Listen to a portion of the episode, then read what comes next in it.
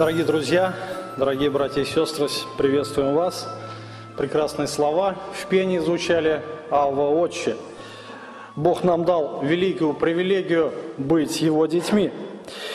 И мы с вами начали изучение 18 главы Евангелия от Матфея.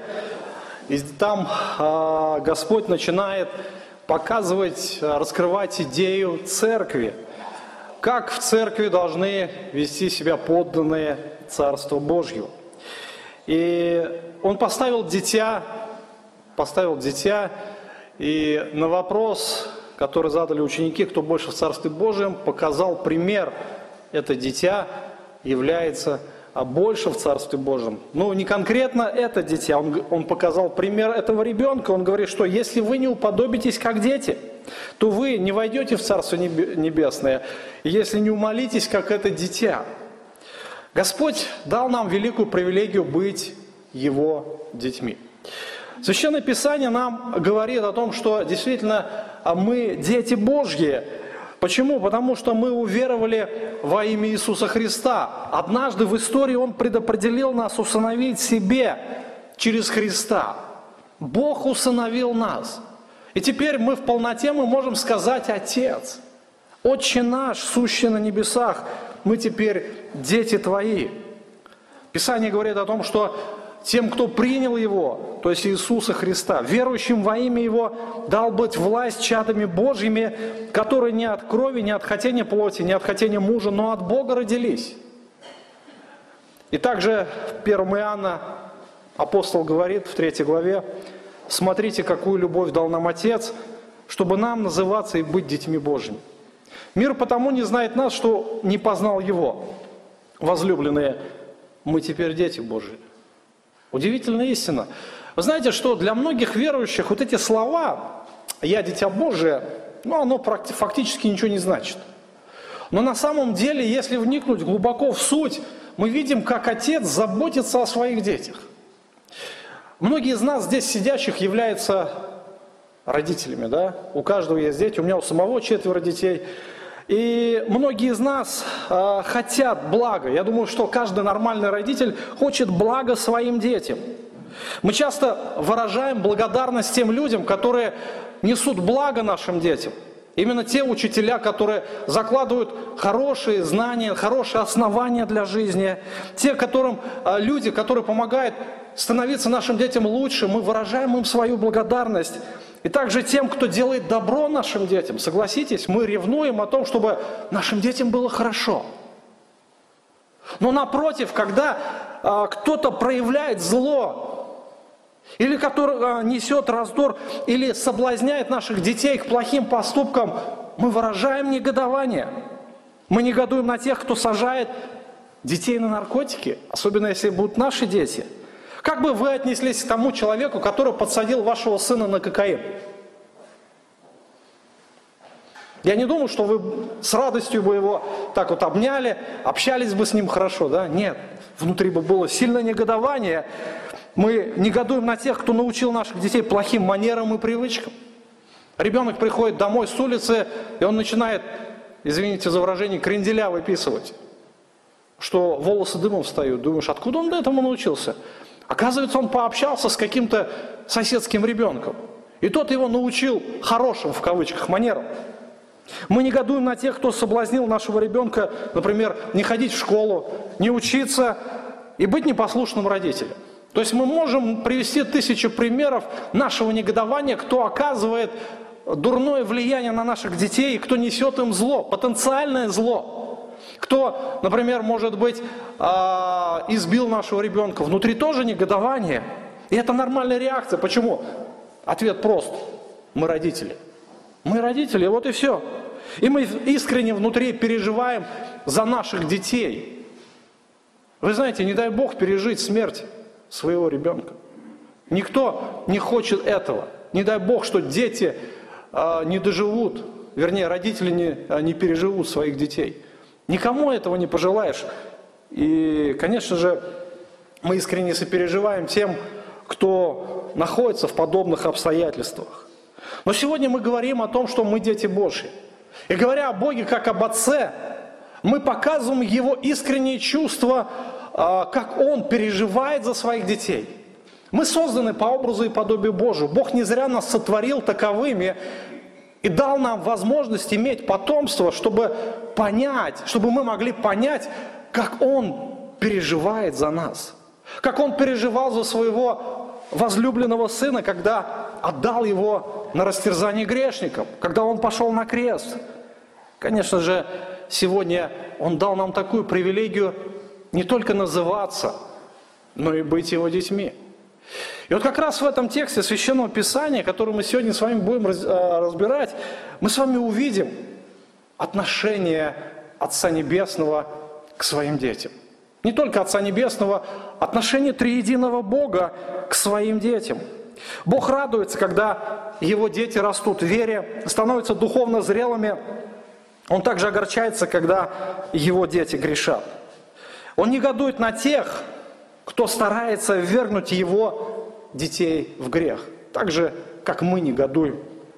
И в этом месте Священного Писания Иисус говорит, как следует обращаться а, с Его подданными Царства, да, то есть Его детьми. И в прошлый раз мы говорили о том, кто же больше в Царстве Небесном. Я напомню вам план 18 главы, мы последовательно идем. А, Вначале а, Иисус говорит о том, что только последователи Царства Божия войдут в Царство Небесное, уподобившись детям. Сегодня мы будем говорить об обращении последователей Царства друг с другом, как а, должно быть как с детьми. И далее уже мы с вами будем потихоньку разбирать, а, как нужно вести себя, когда верующие согрешают, и их как нужно прощать последователей Царства Божия. Итак, остановимся на 18 а, главе с 5 по 9 стих. Иисус говорит следующее. «Кто примет одно такое дитя во имя Мое, тот Меня принимает, а кто соблазнит одного из малых сих, верующих в Меня, тому лучше бы, если бы повесили ему мельничный жернов на шею, потопили бы его в глубине морской. Горе мира от соблазнов, ибо надобно прийти соблазном, но горе тому человеку, через которого соблазн приходит». Если же правая рука твоя или нога твоя соблазняет тебя, отсеки их и брось от себя. Лучше тебе войти в жизнь без руки или без ноги, нежели с двумя руками и двумя ногами быть верженным в огонь вечный. И если глаз твой соблазняет тебя, вырви его и брось от себя. Лучше тебе одним глазом войти в жизнь, нежели с двумя глазами быть верженным в гиену огненную. Итак, здесь мы видим, а, как Отец Небесный Божий Сын ревнует о духовном благополучии своих детей. Я не зря начал проповедь э, с понимания, да, осознания того, кто, что мы родители, как мы относимся к своим детям, но у Отца Небесного эти чувства, они намного глубже, чем даже у нас. Он любит нас намного больше, намного выше, шире, как мы можем это выразить. И, конечно же, его ревность – она сильнее нашей родительской ревности. Итак, Отец Небесный, Сын Божий ревнует о духовном благополучии детей Божьих. То есть мы видим проявление Иисуса о Божьих детях, что а, Господь наш Иисус защищает детей Божьих и предостерегает их. Иисус заботится о Божьих детях. Когда а, Иисус начал говорить о последователях Царства Небесного, он не зря приводит пример ребенка. То есть он ставит маленькое дитя, буквально младенца, может быть того, который научился ходить, только что, возможно, это был один из детей а, апостола Петра, так как на тот момент Иисус находился у него в доме. И Господь ставит этого ребенка в пример. Если вы, говорит, не умолитесь, как дети, вы не, не войдете в Царство Небесное. Да? И такое дитя, тот, кто смиряется как дитя, станет больше в Царстве Небесном. То есть у Господа Бога свои принципы. И теперь а, дальше Иисус говорит об отношении. отношении. А как же относиться а, к детям Божьим? Он не говорит об отношении конкретно к этому ребенку или к подобному ему ребен... детям, но он говорит о детях, верующих в меня – и, конечно же, речь идет о духовных младенцах, неважно какого они возраста, или они а, уверовали в юности, или они пришли в зрелом или в старческом возрасте, неважно. все они являются духовными младенцами, потому что они еще а, стоят вот как раз на таком пути богопознания, на таком младенческом возрасте, духовном возрасте, и они возрастают постоянно. И как раз таких людей, таких людей очень легко сбить с пути. И Иисус Христос, Он показывает правильное отношение к верующим. Кем бы они ни были, они дети Божьи. Господь показывает каждого, а, каждого человека, верующего как дитя Божьего. И этот человек, этот а, верующий является непосредственным представителем самого Иисуса Христа. Иисус говорит о том, что Он вселится в верующих, и Он будет жить в них. И когда мы смотрим на христианина, мы должны понимать, что в нем живет сам Господь Иисус Христос. Апостол Павел говорит, не я живу, но живет во мне Христос. И говоря конкретно о детях Божьих, Христос не говорит, я еще раз повторяю, конкретно об этом ребенке, но Он говорит о верующих. И здесь заложена как раз вот эта глубокая истина правильного отношения верующих друг к другу.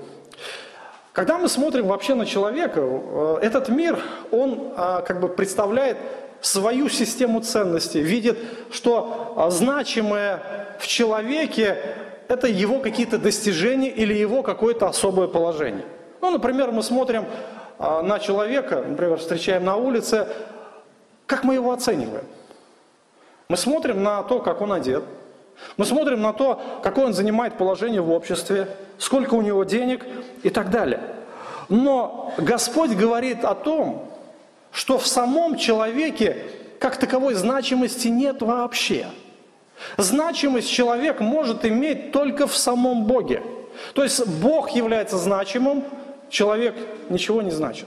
И если Бог живет верующим, то человек становится значимым в Боге. Без Бога любая значимость, она э, пустышка, можно сказать, да, она ничего не имеет. И многие думают, что важной значимостью для человека может быть богатство, положение в обществе или а, например, если мы говорим о верующих людях, помните, верующие в Каринской общине думали, что быть значимым – это иметь какой-то духовный дар. То есть выделить как-то себя из общей толпы, и это привлечет ко мне больше внимания. Другие стараются занять высокий пост, чтобы стараться влиять на других более эффективно. А третьи стремятся к какой-то деятельности религиозной, абсолютно бессмысленной и бесполезной – Павел, апостол, тоже был значимым в обществе. Помните историю апостола Павла? Он был римским гражданином, он был членом Синдриона и имел влияние на первосвященника. То есть это то, чем занимался Павел, это весьма влиятельная деятельность. А мы помним, как он гнал Церковь Божью, но в глазах Иисуса Христа Павел был абсолютно никем. Может быть, других, а, людей, у других людей Павел был великим человеком, значимым, но после того, как он встретил Христа, после того, как Иисус явился ему на пути в Дамаск, будущий апостол осознал, что вся его деятельность абсолютно ничто. И он пишет о себе в послании филиппийцам, «А, обрезан на восьмой день из рода Израилева, колена Вениаминова – Еврей от евреев по учению фарисей, по ревности гонитель Церкви Божией, по правде закона непорочно. То есть он говорит о своих былых заслугах, но после того, как он повстречался со Христом, все это пришло в негодность.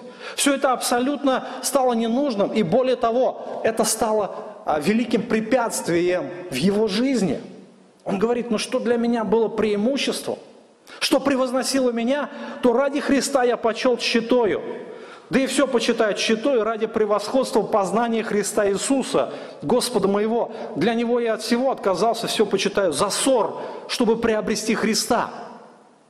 Вы понимаете, а, вообще интересная позиция Павла, когда он говорит о значимости человека – он говорит, что у меня было много, что, чем бы я мог похвалиться перед этой огромной массой, перед огромной толпой. У меня было много заслуг, которые выделяли бы меня в этом обществе. Он говорит, это мешает мне жить.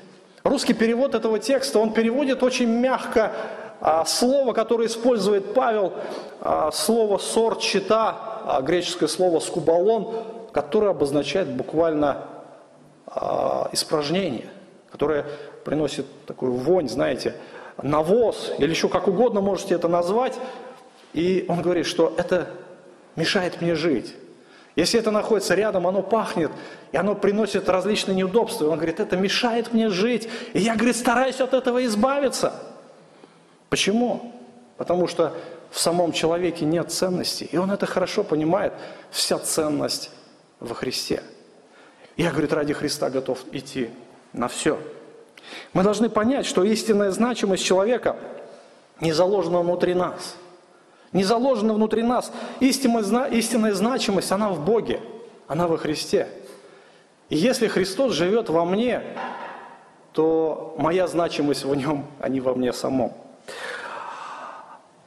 Если мы действительно понимаем, что мы без Бога никто, а в нем мы все, то, конечно же, мы увидим реальные изменения нашей жизни. Мы будем стремиться к тем ценностям, а, которые ценит Бог, и откажемся от, тем, что, от тех, которые любят а, этот мир. И мы будем относиться к другим людям, как относится к ним Бог. И вот когда мы смотрим на человека, когда мы смотрим на верующего или неверующего, то как мы его оцениваем? Э, когда мы смотрим вообще на человека, обычно люди смотрят, то его обычно оценивают во свете его заслуг и дел. И мы ценим человека по его отношению к нам, как он к нам относится. Помните, в Нагорной проповеди Иисус говорит, если вы будете любить любящих вас, какая вам награда? Не то же ли делают мытари? И если вы приветствуете только братьев ваших, что особенного делаете? Не так ли поступают и язычники? Иисус сравнивал в Нагорной проповеди Божью праведность с праведностью книжников и фарисеев. Религиозная система этих людей, она была ложной и построена на мирских принципах. То есть на возвеличивании самого человека, но только не Бога. И они презирали простой народ. Они не хотели а, о нем заботиться. Они всего лишь думали о самих себе и с пренебрежением относясь к другим. Но в нашем тексте Христос закладывает основополагающий принцип. Кто примет одно такое дитя во имя мое, тот меня принимает. Тот меня принимает. Принимая детей Божьих, мы принимаем самого Иисуса Христа. И каждое дитя Божье – Каждое дитя Божье, тот, кто верует в Иисуса, является его представителем, и он является самым ценным для Бога. Вы понимаете, что Отец усыновил этого человека себе, и этот человек является самым ценным для Бога. И эта ценность, она заключается не в самом человеке, а именно в самом Господе.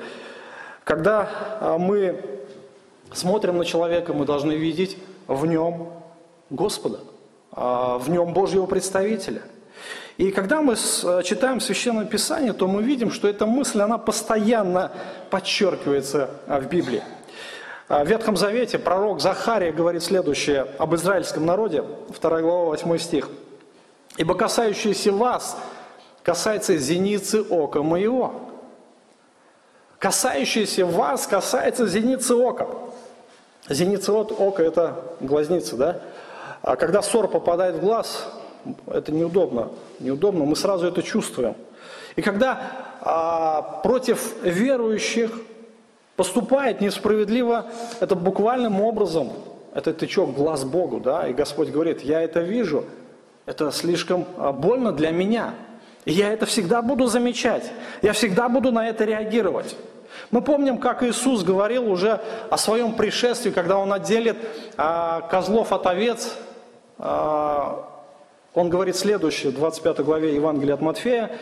«Тогда скажет царь тем, которые по правую сторону его, «Придите, благословенно Отца моего, наследуйте царство, уготованное вам от создания мира. Ибо я алкал, вы дали мне есть, жаждал, вы напоили меня, был странником, вы приняли меня». Был наг, вы одели меня, был болен, вы посетили меня, в темнице был, пришли ко мне. Тогда праведники скажут ему в ответ, Господи, когда мы видели Тебя алчущим накормили, жаждущим напоили, когда мы видели Тебя странником приняли или нагим и одели. Когда мы видели тебя больным или в темнице, или пришли к тебе?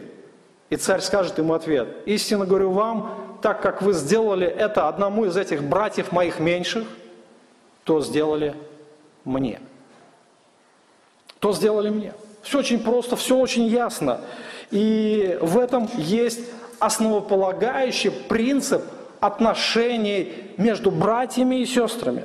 И Господь нас учит, чтобы мы проявляли заботу о верующих не потому, что они значимы сами по себе, но потому что они значимы для Отца Небесного. Поэтому, почитая и служа Богу, верующие должны принимать друг друга с теплотой и нежностью. Так учит нас Господь. Каждый должен проявлять заботу и любовь. И Господь э, учит нас этому, как Он поступал в отношении к нам. И только тогда мы будем способны исполнить заповедь Христа любить друг друга. Помните, Иисус, уходя, говорит, даю вам новую заповедь. Любите друг друга. А как любить? Как любить, когда вокруг нас одни грешники, согласитесь? Как принимать друг друга, если мне не нравится, как поступает тот или иной человек по отношению ко мне, или к моим детям, или к моим друзьям и близким? Как я могу вообще это воспринимать? Но Господь дает принцип, что мы, служа людям, принимая человека, мы служим и принимаем не человека, но самого Христа. А, в каждом верующем живет сам Бог, являющийся самой значимой личностью во Вселенной. Поэтому, когда мы почитаем и принимаем а, кого-то, мы принимаем самого Христа. Так говорит Господь. И только тогда мы способны будем исполнить заповедь Иисуса Христа любви друг к другу. Я хочу вам просто простой пример привести. Представьте себе, если к вам в гости приедет президент страны нашей. Ну, представьте, просто реально, да, представьте. Ваше отношение ко всей ситуации, чтобы, как бы вы себя вели.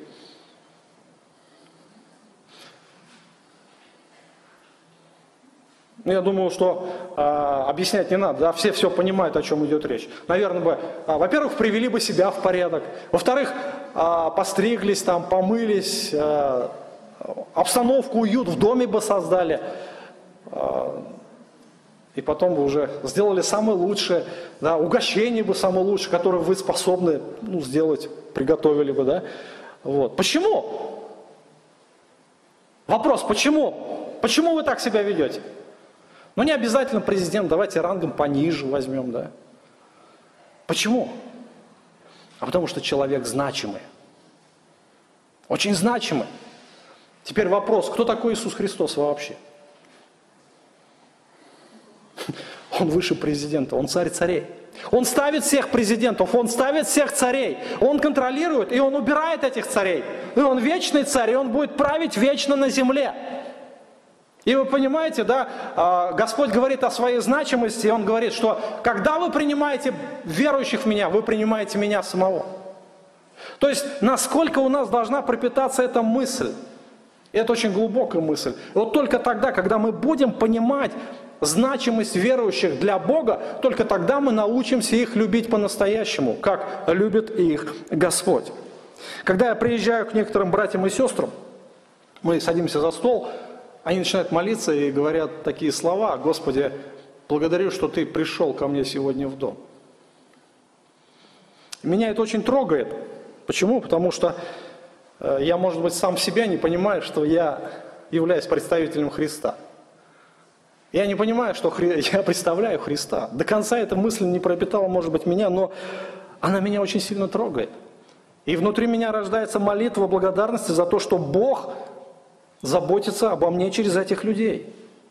И, конечно же, Господь учит и меня заботиться о других. Когда кто-нибудь придет в ваш дом, постарайтесь поблагодарить Господа. Господи, спасибо тебе, что ты меня сегодня посетил. Вот подойдите вот так в молитве, и вы увидите результат в своем сердце. Христос пришел к вам в дом, а, и вы будете видеть в человеке не его значимость, а значимость Иисуса Христа. Вот только так, и никак иначе мы должны оценивать людей. Вот только так, и никак иначе мы должны смотреть на верующих в Него. Отец заботится о своих детях. Он ревнует о своих детях, и дальше он говорит уже, а, показывает негативную сторону, сторону вышеупомянутой истины. Он говорит, кто соблазнит одного из малых сих, верующих в меня, тому лучше было бы, если бы повесили ему мельничный жернов на шею, потопили его в глубине морской. Горе миру от соблазнов, ибо надобно прийти соблазном, но горе тому человеку, через которого соблазн приходит. Вот здесь мы видим опять же проявление Отца, родительские чувства Отца Небесного о своих детях. И он говорит о, о том, о, о тех людях, которые плохо относятся, обращаются с детьми Божьими. И если человек плохо обращается с верующим, то он буквально плохо обращается с самим Иисусом Христом. Он буквально враждует на Иисуса Христа – под фразой «кто соблазнит», вот это кто, да, кто? А хоть кто?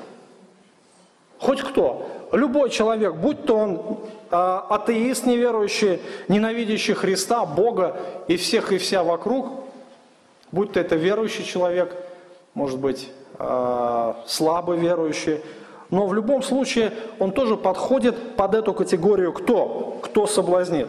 И говоря о соблазне, Иисус говорит о том, что соблазн – это то, что помогает немощному верующему согрешить. И таких людей, а, как маленьких детей, а, можно очень легко обмануть, заставить и повлиять таким образом а, согрешить, или повлиять таким образом, чтобы он привел вот этот его поступок к греху или облегчил путь к падению. Буквально а, такой человек является соблазном для детей Божьих. И этот человек сразу попадает под а, поле божественного зрения. Как родители. Как бы вы смотрели на тех людей, которые совращают ваших детей? С негодованием. Так ведь, да? Бог очень ревностно относится к своим детям. И он как а, такой, знаете, любвеобильный родитель ревнует о духовном здоровье своих детей. И когда человек, кто-то является соблазном для немощных его детей, то этот человек сразу попадает под поле божественного зрения, негодующего причем зрения. И Господь говорит как раз о том, что такой человек является объектом божественного порицания. Буквально такому человеку лучше умереть. Иисус примет пример ужасной смерти утопленника. И римляне иногда практиковали эту форму казни. Они вешали какой-то груз и бросали в море.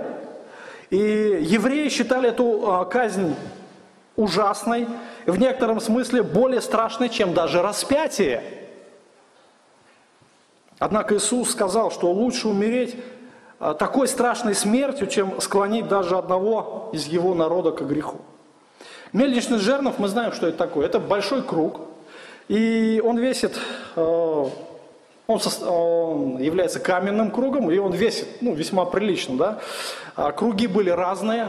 Был такой, знаете, а, хозяйский круг, хозяйственный такой мелкий круг, он был в каждом доме, и хозяйке часто приходилось молоть муку. То есть э, там была ручка, и любая женщина могла вращать этот круг, то есть там был неподвижный а, жернов, да, и был под, была подвижная часть. Это засыпалась мука и таким образом а, перемалывалась. Но в данном тексте речь идет о большом круге, буквально если перевести это слово, буквально ослиный жернов, то есть тот жернов, который вращает осел.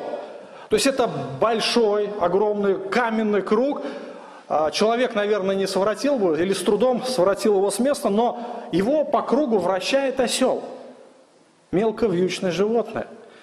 И Иисус говорит как раз, вот если этот жернов взять, повесить человеку то и бросить в открытое море, далеко, э, закинуть его на глубину, то лучше бы, говорит, утопить человека такой смертью, чем послужить, чем послужить соблазном для немощных. И, конечно, Христос использует здесь гиперболу.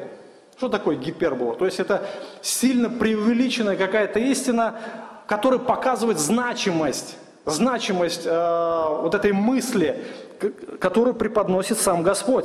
И Христос использует здесь а, несколько раз гиперболу в нашем тексте. То есть Он говорит о весьма значимых вещах, дорогие братья и сестры. Это очень важные истины, без которых, не поняв которых мы не сможем жить нормальной христианской жизнью. Невозможно будет прожить нормальным христианством, чтобы быть праведными перед Богом. Это очень серьезные вещи. То есть, другими словами, э, Господь, конечно же, не говорит о том, что всем нам надо вешать жернова, но это было бы лучше. То есть это показывает Божье отношение, Божью ревность о своих детях, об их духовном благосостоянии и Божье негодование по отношению к тем, кто склоняет его детей к греху. Можно а, спросить, а каким образом можно послужить соблазном да, или склонить. Существует очень много разных способов, как вернуть немощный в грех. Я приведу лишь несколько. А, во-первых, не проявлять должной заботы и попечения о немощных. Это тоже а, своего рода соблазн. То есть, другими словами, представьте себе ребенок, маленький ребенок, и он берет спички – он начинает жечь костер а, прямо на кухне. Я знаю такого брата одного, который в детстве жег костер на кухне. Вот, мамы дома не было, но все обошлось благополучно, слава богу. Вот, я знаю другого брата, который жег а, костер в шифонере. Ну, ему интересно было, благо, что родители были дома. Вот. Но представьте себе, если не проявлять должного попечения – каждый из нас может наделать очень много глупостей. И если действительно э, наши дети нам дороги, мы проявим все, э, все усилия, приложим для того, чтобы предостеречь ребенка от всяких глупостей.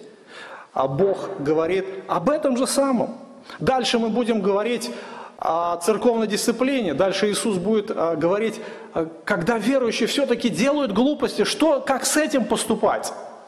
Если закрывать глаза на все это, то, конечно же, это будет преступление против самого Бога. И а, в первом послании Иоанна мы читаем, апостол говорит, что мы знаем, что мы перешли из смерти в жизнь. Почему? Потому что любим братьев. Не любящий брата пребывает в смерти. Всякий ненавидящий брата своего есть человек-убийца, а вы знаете, что никакой человек-убийца не имеет жизни вечной в нем пребывающей. Любовь мы познали в том, что Он положил за нас душу свою, и мы должны полагать души свои за братьев. А кто имеет достаток в мире, но видя брата своего в нужде, затворяет от него сердце свое, как пребывает в том любовь Божья? Вот это безучастие в лице Божьем, в глазах, вернее, Бога, равносильно убийству. И Господь говорит, что безразличие – это такой же грех, как убийство. А человек убийца, он не имеет жизни вечной в нем пребывающей. Следующее, а, как можно вести, послужить соблазном для других, это ввести в немощный а, в заблуждение или лжеучение. Писание категорично относится к лжеучителям. И любое лжеучение это всегда будет а, обозначать бунт против Бога.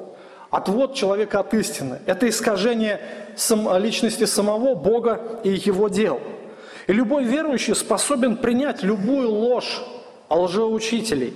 Поэтому Бог ненавидит таких людей, которые сбивают других с пути истины. Во втором Петра мы читаем, апостол Петр предостерегал народ от лжеучителей.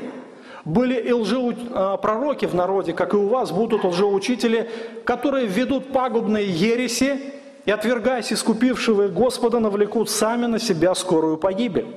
И многие последуют их разврату. Через них путь истины будет в поношении.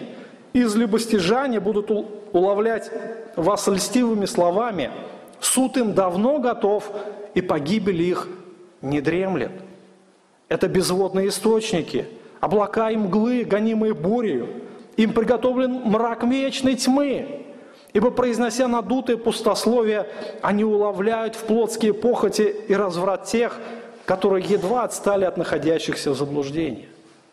То есть вот здесь вот мы видим, что э, Господь показывает свое отношение к лжеучителям, что э, суд им давно готов, погибель их не дремлет. И Бог за ними очень внимательно наблюдает. Настанет полнота божественного гнева, вернее, полнота божественного терпения закончится, и Бог изольет на них весь свой гнев. Бог очень много говорит в Библии о лжеучителях. И церковь на протяжении всей истории. И также в израильском народе была постоянная борьба с лжеучителями. Но даже верующие могут стать источником лжеучения по причине своего слабого духовного развития. Поэтому Бог в церкви поставил пастыря и учителя, чтобы утверждать верующих. Братья и сестры, это наша ответственность возрастать в истине, возрастать э, в понимании священного писания, в познании Христа. Бог поставил пастырями, учителями, а, чтобы они созидали верующих, чтобы, он говорит, мы не были более младенцами, колеблющимся, увлекающимся всяким ветроучением по лукавству человеков, по хитрому искусству обольщению. Поэтому наша ответственность стремиться к утверждению истины, чтобы и не, то, не увлечься ложью э, всяких лжецов, но чтобы самим быть мудрыми наставниками. И не послужить, может быть, э, из-за своего незнания источником заблуждения и лжеучения, которое введет немощных, опять же, э, от, отведет их от пути истинного. Итак, ввести немощных в заблуждение или лжеучение, как раз это еще один источник соблазна. Следующее – сознательно склонять немощных к греху. Сознательно склонять немощных к греху. Весь мир, если мы посмотрим на этот мир – то он с его ценностями является самым большим искушением. И младенцы в вере еще не до конца утверждены в истине, и многие э, имеют э, во многих областях своей жизни неправильные приоритеты. То есть, когда человек пришел в церковь, у него уже сформирована система ценностей. И поэтому мир, он всегда будет являться самым большим искушением для немощных. Помимо мира, также есть э, другие верующие, которые могут стать источником соблазна для братьев и сестер. А Библия нам показывает а, немало примеров, как верующие были источником соблазна для других. Вспомним а, историю израильского народа. Помните, а, Моисей находится на горе. Книга Исход, мы с вами ее вечерами изучаем. Аарон сделал идола, утвердил э, праздник религиозный, принес какие-то жертвы и тем самым ввел Израиль, весь народ в грех. В результате, какой мы знаем, видим результат? Ни одна тысяча из народа израильского погибла. В результате отступничества народ был наказан. Очень сурово был наказан Богом. И мы знаем эту историю. Мы говорим о ней постоянно, когда изучаем книгу «Исход». Аарон явился как раз источником соблазна для всего израильского народа. Мы помним о, о израильских иудейских царях, потому что их, я тут не привожу пример, потому что их было очень много. Они буквально на законодательном уровне вводили э, сознательно народ выдало поклонство. Многие из них закрывали храм, многие из них уводили народ от познания истинного Бога. В результате Бог посылал проклятие народ, Бог наказывал. И эти цари являлись как раз источником соблазна для немощных, многих немощных, которые еще не были утверждены в достаточной вере, которые не были наставлены в законе. А, в новозаветные времена, уже а, во времена Иисуса Христа, а многие фарисеи и книжники вводили народ в заблуждение, учат заповедям, ложным заповедям и традициям, а, которым Бог не заповедовал.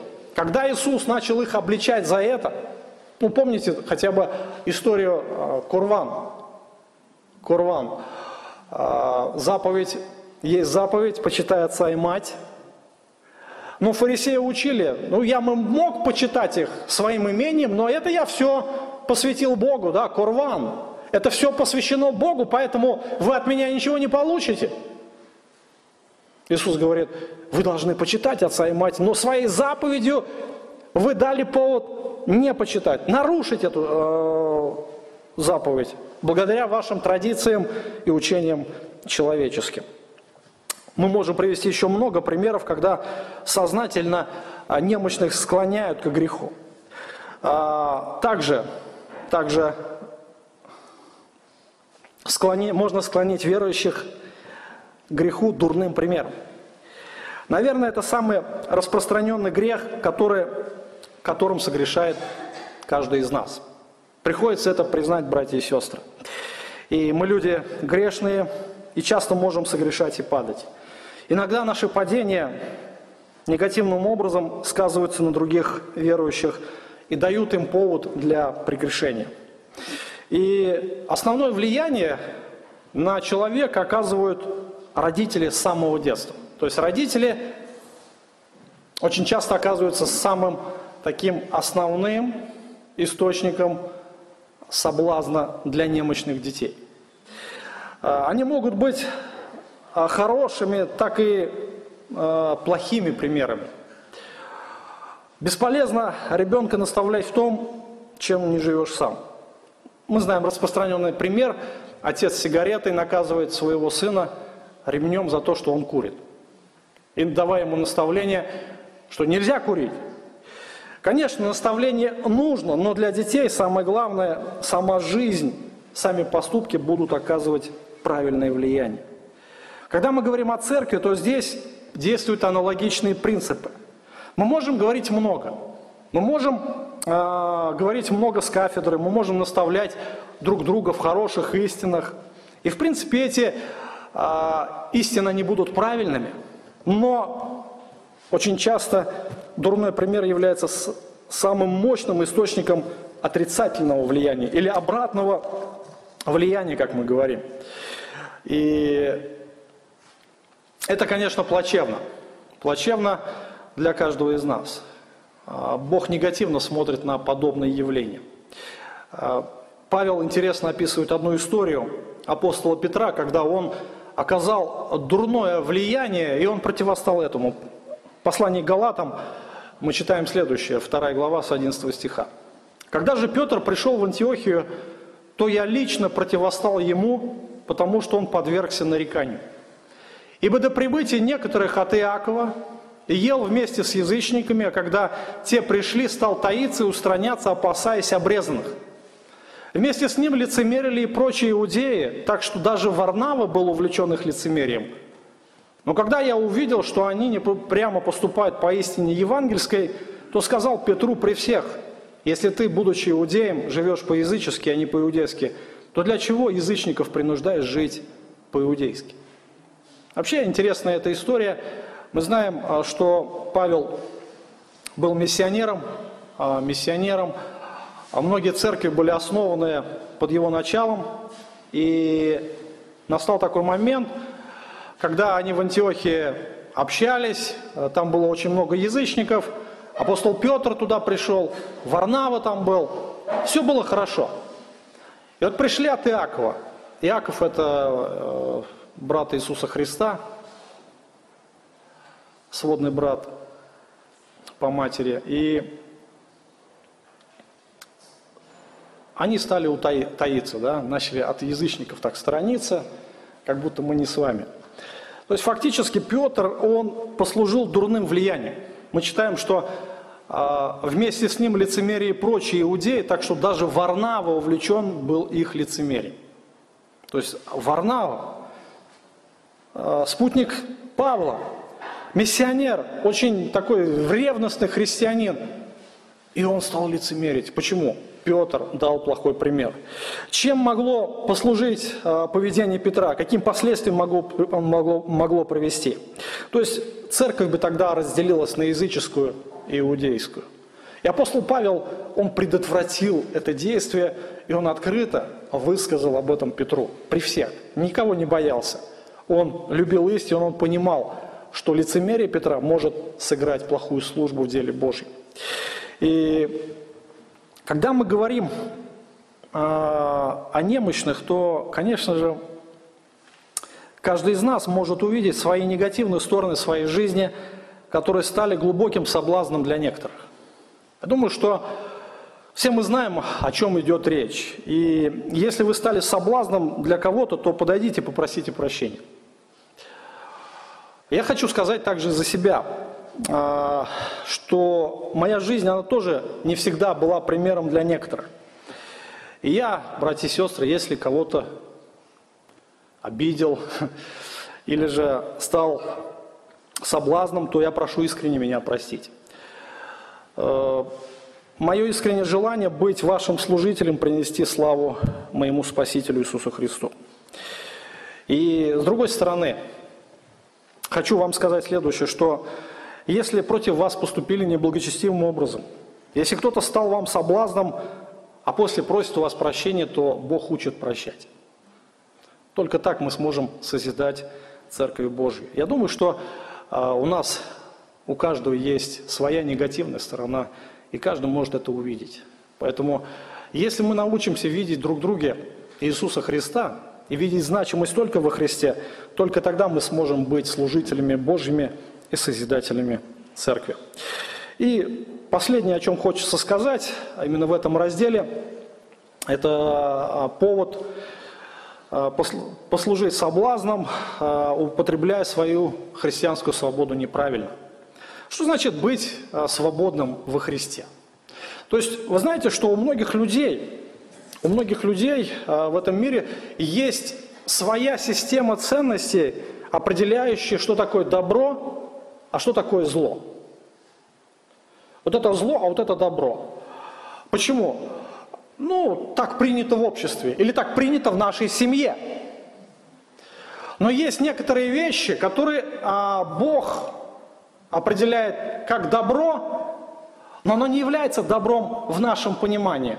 Или как зло, оно тоже не является злом в нашем понимании. Мирская система ценностей, она всегда изменчива. Я хочу повторить тот пример, что недавно в Советском Союзе за мужеловство сажали – в тюрьму. Сейчас гомосексуализм – это норма жизни для общества. И его пропагандируют по всему миру. Но я хочу сказать следующее, что придя ко Христу, у нас есть своя система ценностей. И мы иногда думаем, что кто-то делает что-то, это зло. Но Бог это не определяет как зло. Когда мы смотрим на подобное явление, то Писание очень много говорит об этом, как а, необходимо правильно употреблять христианскую свободу. И я слышу часто, что, например, некоторые братья и сестры говорят, ну не грех, например, выпить чуть-чуть. Написано же, не упивайтесь вином, да, не упивайтесь. Но если я не упиваюсь, это же не грех? Или же я слышу такое, а докажи мне, что сигареты грех. Ну, в принципе, да, в Писании не говорит, что выкурить сигарету – это грех. Но представьте себе пастора, который вышел на крыльцо Дома молитвы, закурил сигарету. Как бы вы отреагировали? Это не грех, братья и сестры. Писание не определяет это грех. И я могу выкурить сигарету, но я этого делать не буду. Почему? Потому что многие из вас приткнутся. Скажут, что это за церковь вообще? Где тут святость, так ведь, да? Вот, а, Павел, апостол Павел о себе а, пишет, что он старается не быть соблазном для окружающих. Он ограничивает свою свободу для того, чтобы не стать соблазном для других. В послании к Коринфяну он пишет, «От знания твоего погибнет немощный брат твой, за которого умер Христос, согрешая таким образом против братьев и узляя немощную совесть их, вы согрешаете против Христа. А потому, если пища соблазняет брата моего, не буду есть мясо вовек, чтобы не соблазнить брата моего. Там речь идет о мясе, да, о мясе, об идоложертвенном мясе. Вот. И апостол Павел говорит, что для тебя это не грех. Но поступая таким образом, уязвляя немощную совесть братьев, вы согрешаете против Христа. Именно тот Христос, который живет в этом немощном брате или сестре. И каждому из нас предстоит научиться быть служителем Христа. Каждый из нас чем в чем-то немощен. Но если мы будем строить свою жизнь с той целью, чтобы созидать церковь, то мы научимся созидать отношения с другими. Если вы спросите, а, если задать вам вопрос, что такое духовная зрелость, как бы вы на него ответили? Духовная зрелость – это способность созидать отношения с людьми и оказывать на них библейское влияние. И вся причина, по которой многие не способны созидать отношения, это непонимание значимости верующих. Непонимание, кто передо мной, да? Кто бы он ни был, какой бы брат он ни был. Может быть, он ничего не знает, да? Не, а может быть, он бывший пьяница, наркоман. Или может быть, он э, не того круга общения, к которому я привык. Какая разница? За него умер Христос. И Бог ревнует о его духовном благополучии. Как много людей в последние дни, а, для многих людей станет приятным сюрпризом, что они, служа народу Божьему, послужили самому Христу. И для многих станет неприятной неожиданностью, что они, не служа Божьему народу, противились тем самым Господу. Бог ревнует о духовном благополучии своих детей. Он учит жить нас, созидая отношения. И поэтому он говорит, Далее, горе миру от соблазнов. Горе миру от соблазнов. А, ибо надобно прийти соблазном, но горе тому человеку, через которого соблазн приходит. Что такое горе? Горе – это слова проклятия и осуждения. И весь мир находится под Божьим проклятием не только из-за собственной греховности, но и потому, что расставляет духовные, нравственные соблазны, соблазны на путях детей Божьих. И мы видим, что идет такой, знаете, бесконечный поток разных книг, журналов, кинофильмов, телевизионных программ, общедоступные какие-то поступки, а, пропагандирующие нормы какие-то, мнения. Все это способствует, чтобы увести и развратить тех, кто принадлежит Богу. Братья и сестры, все мы очень важны для Бога и очень значимы в глазах Божьих. И Бог ревнует об этом. Бог ревнует о том, чтобы мы были духовно тверды. И Он переживает за тех, кто все-таки впадает в грех. Об этом будем говорить в следующий раз. Ульям Баркли, один из толкователей Священного Писания, он рассказывает об одном пожилом человеке, который уже на смертном одре сильно о чем-то волновался, переживал очень сильно. И когда его спросили, чем он так обеспокоен, мужчина ответил, «Однажды, когда я был еще ребенком, я вместе с другими детьми играл на улице. Нам ради шалости пришла в голову мысль повернуть в другую сторону дорожный указатель. Знаем, да? Дорожный указатель. Раз. С тех пор я не переставал думать о том, скольким людям мы указали неправильный путь. И время от времени такие действия происходят в жизни и церкви. Вы знаете, что когда верующий посылает другим верующим сигналы, указывающим на путь греха, но можно стать, наоборот, соблазном, который поворачивает, да, ориентирует в другую сторону. Поэтому сам Бог переживает об этом. Он заботится о благополучии своих детей. И Он негодует, негодует на тех, кто все-таки становится источником соблазна, источником согрешения других верующих. Я думаю, что а, а, эти истины очень ясно изложены Иисусом Христом. И дальше Иисус все-таки обращается к детям своим, и Он предостерегает Божьих детей. Если же твоя рука или нога твоя соблазняет тебя, отсеки их и брось от себя. Лучше тебе войти в жизнь без руки или без ноги, нежели с двумя руками и с двумя ногами быть верженными в огонь вечный. Если глаз твой соблазняет тебя, вырви его и брось от себя. Лучше тебе с одним глазом войти в жизнь, нежели с двумя глазами быть верженным гиену огненную.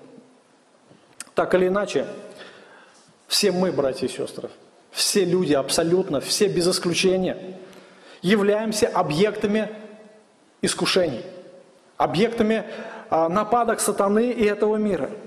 Каждый из нас день ото дня сталкивается с тем или иным грехом. И каждый из нас так или иначе в чем-то сдается.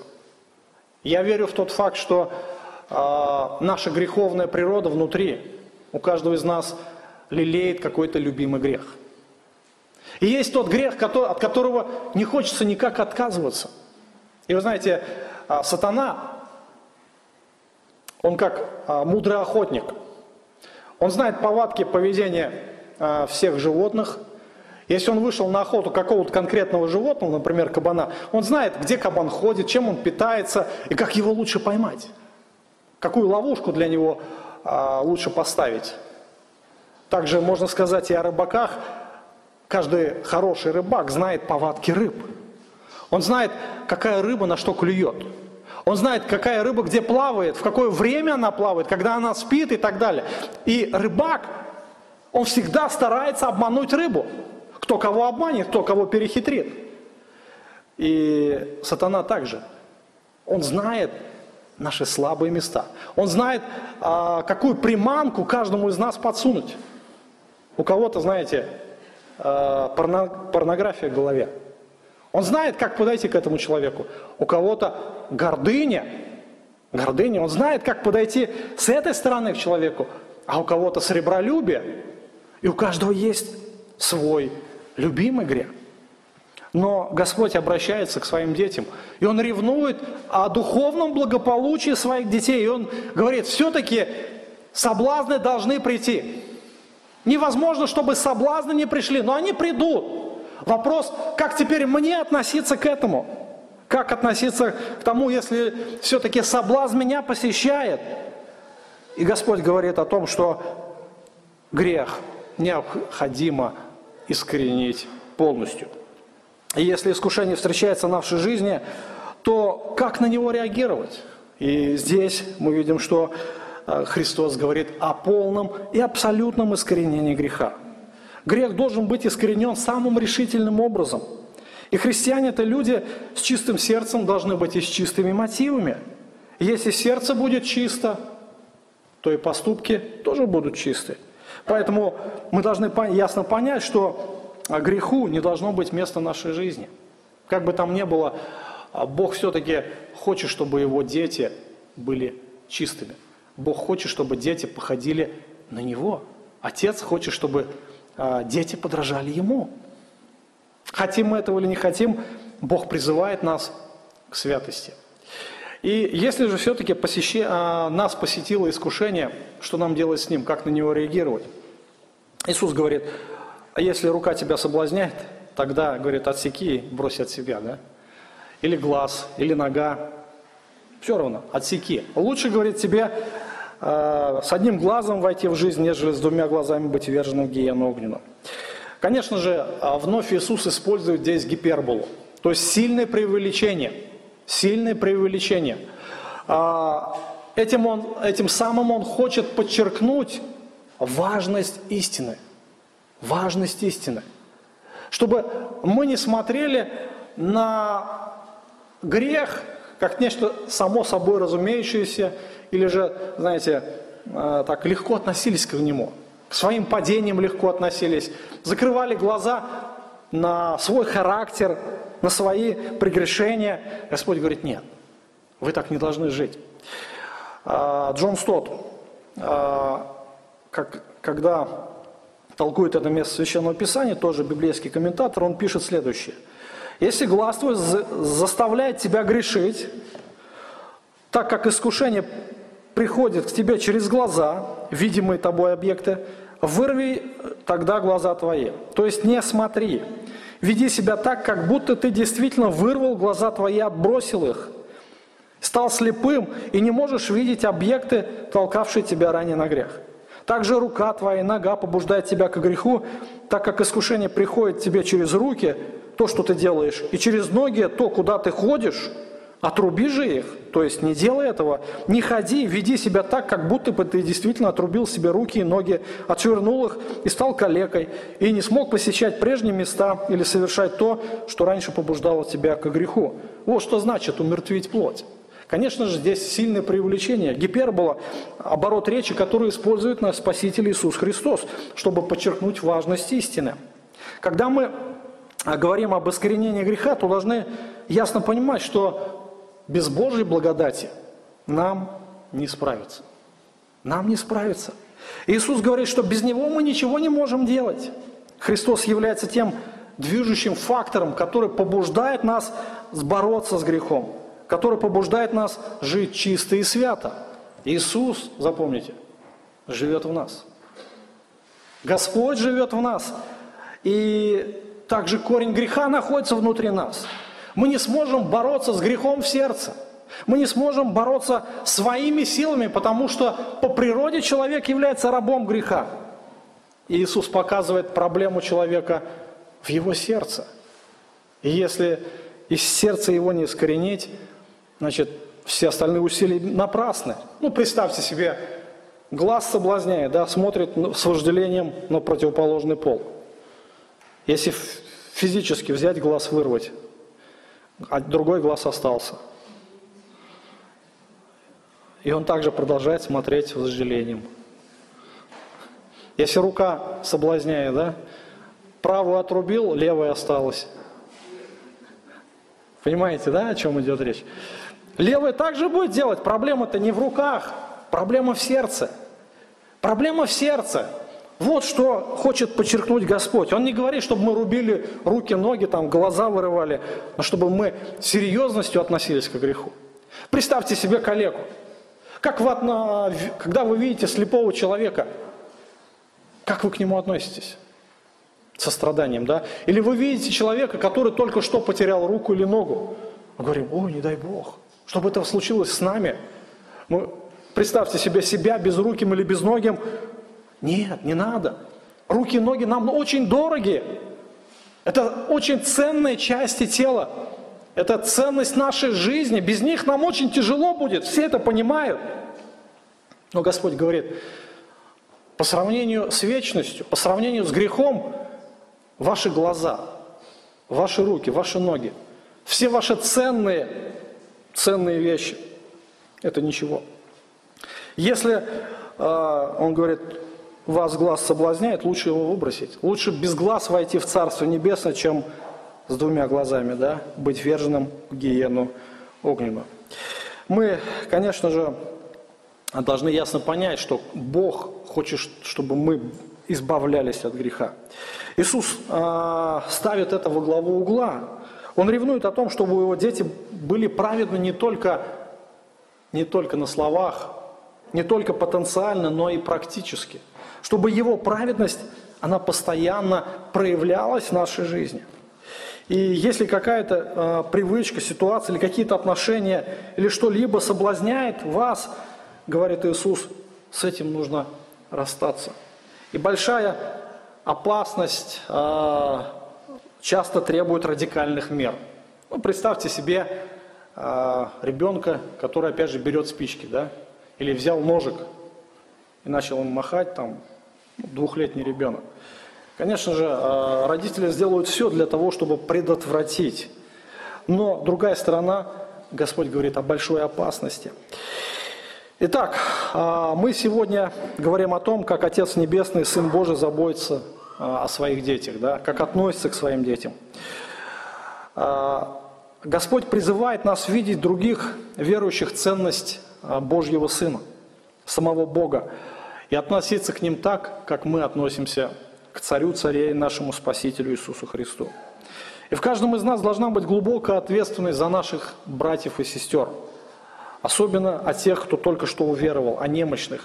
Господь нам призывает к этому, чтобы мы заботились о них.